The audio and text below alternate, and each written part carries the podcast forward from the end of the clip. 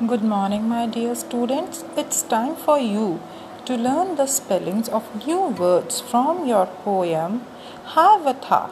This poem is from your English textbook Marigold. So, let's learn the spellings of some of the new words which are there in the poem. Hiawatha. Hiawatha. It spells as H I A W A T H A. I repeat H I A W A T H A.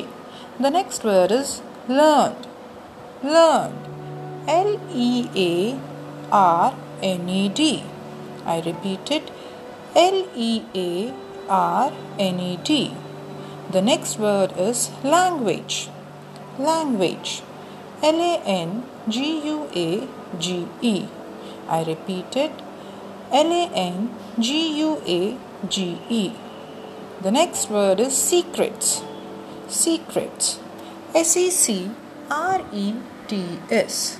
I repeat it S E C R E T S. The next word is beware. Beware. B E A V E R. B E A V E R.